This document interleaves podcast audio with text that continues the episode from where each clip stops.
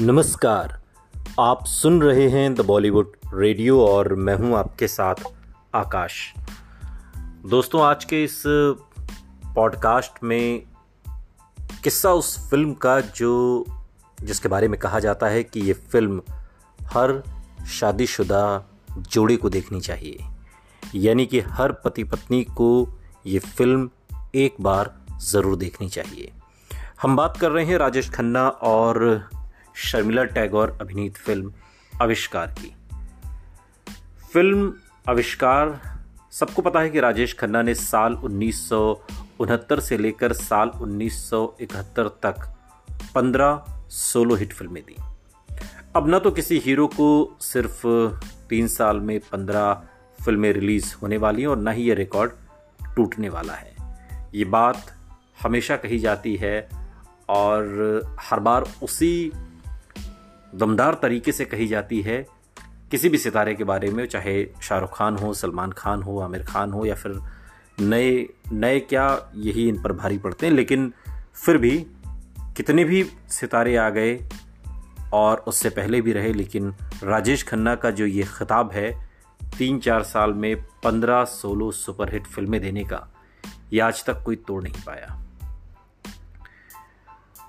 अब वो दुनिया की सौ प्रभावशाली हस्तियों में तो शामिल हैं। कौन? हम बात कर रहे हैं आयुष्मान खुराना की भी। क्योंकि आयुष्मान खुराना ने बीच में लगातार आधा दर्जन हिट फ़िल्में देकर एक उम्मीद जगाई थी, लेकिन गुलाबों सिताबों तक आते आते उनके, उनका जो चार्म था वो कहीं उड़ता हुआ नज़र आया और वो हालाँकि दुनिया के सौ प्रभावशाली हस्तियों में तो शामिल हुए। लेकिन हिंदी सिनेमा के प्रभावशाली हीरो कितने बचे हैं? इस पर बहस उनकी आने वाली और फ़िल्मों तक होती रही। राजेश खन्ना और आयुष्मान खुराना दोनों एक ही इलाके के हीरो हैं। दोनों ने कथानक आधारित फ़िल्में करने का सबक अपनी फ्लॉप फ़िल्मों से ही सीखा। राजेश खन्ना की गाड़ी जब तक सरपट दौड़ रही थी, रुपेश कुमार जैसे लोग ऊपर आका नीचे काका जैसे जुमले सुनाकर उन्हें एक तरीके से चने के पेड़ पर भी चढ़ा रहे थे और खुद वो भी निश्चिंत थे। लेकिन अमिताभ बच्चन की साल 1973 में हिट हुई फ़िल्म जंजीर ने हिंदी सिनेमा में रोमांस का एक तरीके से माहौल समेटने की कोशिश की। राजेश खन्ना के पास उन्हीं दिनों पहुँचे निर्देशक बासु भट्टाचार्य, जिनके पास कहानी तो लाजवाब थी पर पैसे नहीं थे। और राजेश खन्ना के पास पैसे बेहिसाब थे, पर खुद को फिर से साबित करने वाली फ़िल्म नहीं थी। बस यहीं से नींव पड़ती है फ़िल्म आविष्कार की। तारीख 26 सितंबर साल 1974 को रिलीज़ हुई फ़िल्म आविष्कार। उन सभी दंपतियों को ज़रूर देखनी चाहिए, जिनके जीवन के नमक से आयोडीन उड़ चुका है, यानी कि जिनके दाम्पत्य जीवन में अब मधुरता नहीं है। मतलब जिनके जीवन में रस नहीं है। सिनेमा और सिनेमा वालों को कोसने का इन दिनों तो मानो फ़ैशन है, लेकिन ये सिनेमा ही है जो कई बार इसके दर्शकों को जीने का दर्शन सिखा जाता है। ये फ़िल्म उन दिनों की बात है जब मिथुन चक्रवर्ती और पद्मिनी कोल्हापुरे की फ़िल्म प्यार झुकता नहीं रिलीज़ हुई थी। फ़िल्म ने शादीशुदा जोड़ों पर बड़ा असर डाला कि कैसे छोटी छोटी गलत फहमियों से परिवार बिखर जाते हैं और इस फ़िल्म में दिखाया गया और इस फ़िल्म का असर ऐसा कि फैमिली कोर्ट के एक मजिस्ट्रेट ने तलाक के लिए अपने सामने पहुँचे एक दंपति के केस को, पहले ये फ़िल्म देख कर आने को कहा और कहा कि इसके बाद भी तलाक चाहिए तो तुरंत दे दिया जाएगा। दोनों ने फ़िल्म प्यार झुकता नहीं देखी और दोनों लौट कर फिर वापस एक तरीके से कहें कि अदालत आई ही नहीं। फ़िल्म प्यार झुकता नहीं के दंपत्ति के दिक्कतों के कारण बाहरी और भौतिक ज़्यादा थे। जिस फ़िल्म आविष्कार की बात आज के इस पॉडकास्ट में हो रही है, उसके जो कारण थे वो मानसिक थे। ये फ़र्क है फ़िल्म प्यार झुकता नहीं और फ़िल्म आविष्कार की, जो कि आविष्कार के कई साल बाद आई। हम जिस फ़िल्म आविष्कार की बात कर रहे हैं, उसकी जो वजह है वो मानसिक कारण है। शादी की सालगिरह पर ही दंपत्ति के बीच अविश्वास की दीवार आ गई। दोनों के बीच की जो गर्माहट थी, उनके रिश्तों की, उसमें ठंडक आ गई। और इस दंपत्ति के रोल में राजेश खन्ना और शर्मिला टैगोर ने कमाल का काम किया। फ़िल्म आविष्कार अगर आपने अब तक नहीं देखी है तो कभी भी आप, मसलन सैटरडे संडे, कभी भी उसका समय का सदुपयोग करिए। यूट्यूब पर मुफ़्त में ही फ़िल्म उपलब्ध है। बासु भट्टाचार्य ने बिमल रॉय की शागिर्दी में सिनेमा सीखा और इसी दौरान अपने गुरु की बेटी से दिल लगा बैठे। बिमल रॉय को यह रिश्ता कभी मंजूर नहीं था, लेकिन बासु और रिंकी ने उनकी मर्ज़ी के खिलाफ शादी की और कुछ समय के बाद ही आपसी प्रेम की जो गर्माहट थी उसे खो बैठे। दोनों दिन रात झगड़ते, एक दूसरे को ताने मारते और उनके रिश्तों का पहले जो हुआ वो सारी दुनिया जानती है। फ़िल्म आविष्कार का प्रस्ताव लेकर जब बासु भट्टाचार्य उस समय के ढलते सितारे राजेश खन्ना के पास पहुँचे, ढलता सितारा इसलिए चूँकि उस दौर में जो बैक टू बैक हिट फ़िल्मों का दौर था, वो थम गया था।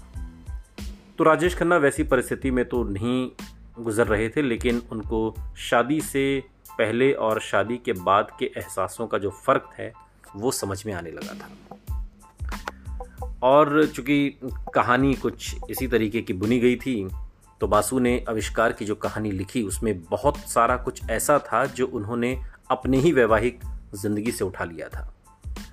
रिंकी ने एक बार बताया भी था कि इस फ़िल्म की शूटिंग उनके ही घर में हुई और उनकी ही आपस की कहानी अक्सर फ़िल्म के सीन बन जाती थी।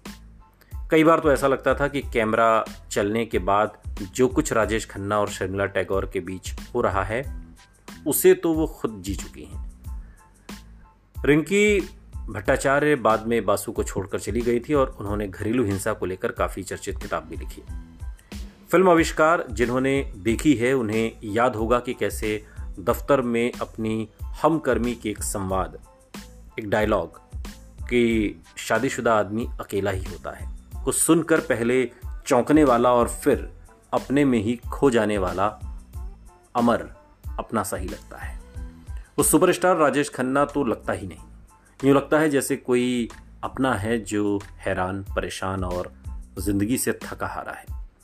फ़िल्म के शुरू में ही अमर के जीवन की दुविधा पहले ही सीन से सामने आ जाती है और इसके तुरंत बाद शुरू होने वाले फ़िल्म के क्रेडिट्स के साथ बजता है फ़िल्म का कालजयी गीत। हंसने की चाह ने कितना मुझे रुलाया है। राजेश खन्ना के चेहरे पर एक्सट्रीम क्लोजअप लेता कैमरा जब उनकी तरफ़ चार्ज करता है तो और जो आँखों की कोरों में अटके आँसू स्क्रीन पर देखते हैं, वो किसी भी इंसान को भीतर तक हिला देने के लिए काफ़ी है। हालाँकि बासु भट्टाचार्य ने यहाँ राजेश खन्ना और शर्मिला टैगोर की सुपरहिट जोड़ी की ब्लॉकबस्टर फ़िल्मों, आराधना, अमर प्रेम और दाग में दोनों की रोमांटिक केमिस्ट्री याद दिलाने की कोशिश की है। लेकिन दर्शक समझता है कि जैसे फ़िल्म आनंद में योगेश के लिखे मन्ना डे के गाए गाने पर राजेश खन्ना को अपने होंठ हिलाकर लोगों को बतलाना पड़ा कि ज़िंदगी कैसी है पहेली हाय, कभी वो हंसाए, कभी ये रुलाए। वैसा ही कुछ एक बार फिर हो रहा है। आवाज़ फिर मन्ना डे की, चेहरा फिर से राजेश खन्ना का और बोल इस बार कपिल कुमार ने। बोल हैं कि दिल तो उलझा ही रहा ज़िंदगी की बातों में, साँसें जलती हैं कभी कभी रातों में। किसी की आह पर तारों को प्यार आया है, कोई हमदर्द नहीं, दर्द मेरा साया है। हंसने की चाह ने कितना मुझे रुलाया है। फ़िल्म आविष्कार की कहानी शुरू होती है अमर के दफ्तर से।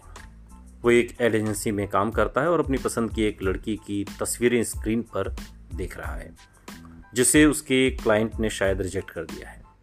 रीटा मन ही मन अमर को चाहती है और उसके अकेले होने के इंतज़ार में दफ्तर में रुकी हुई है। रीटा को अंदाज़ा है कि अमर की निजी ज़िंदगी में सब कुछ ठीक नहीं चल रहा। वो अमर को अपने साथ फ़िल्म देखने का आमंत्रण देती है और उधर घर में मानसी से मिलने सुनील आता है। अमर के बचपन का दोस्त है, लेकिन अमर को उसका मानसी से मिलना अच्छा नहीं लगता। मानसी को भी रीटा के बारे में पता है और अमर को लगता है कि काश मानसी भी रीटा जैसी होती। दोनों के बीच खिंचे इस तनाव के पर्दे पर दोनों के बीते दिनों की तस्वीरें भी चलती रहती हैं। कहानी वर्तमान और अतीत के ताने बाने में ही पूरी रात चलती रहती है।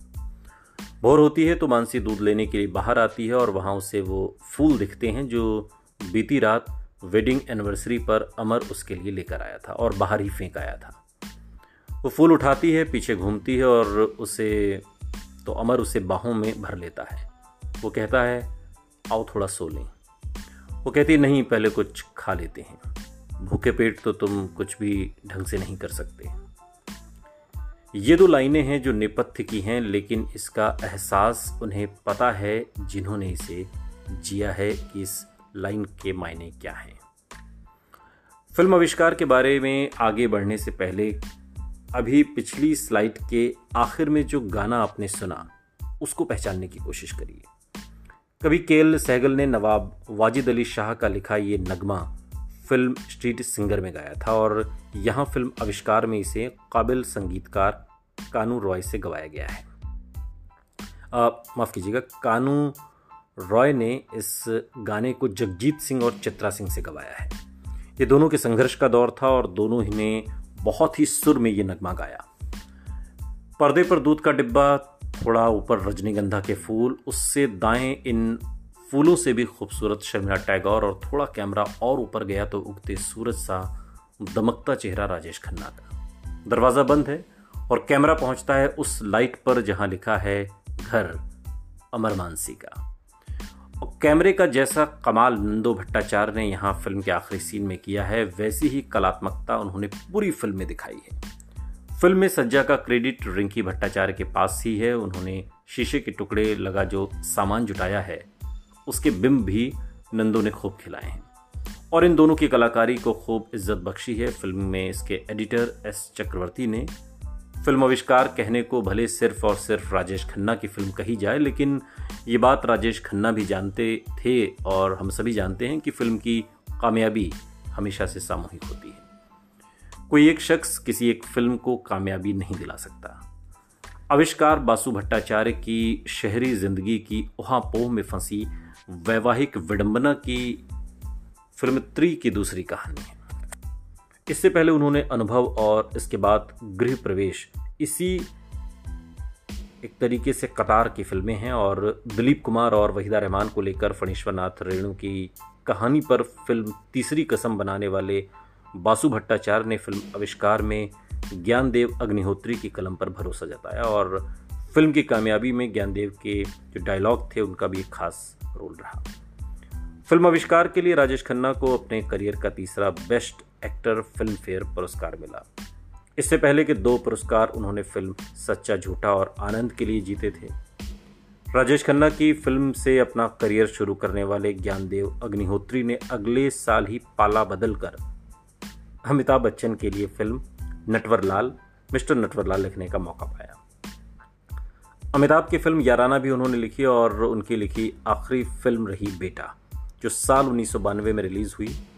फ़िल्म आविष्कार ने राजेश खन्ना को जो संजीवनी बूटी सुघाई उसने तुरंत असर किया और इस साल, इस फ़िल्म के अगले महीने रिलीज़ हुई film Roti super duper hit रही, जिसमें राजेश खन्ना के साथ मुमताज़ थी। ये फ़िल्म आविष्कार हर शादीशुदा जोड़े को एक बार ज़रूर देखनी चाहिए। सुनते रहिए। द बॉलीवुड रेडियो सुनता है सारा इंडिया।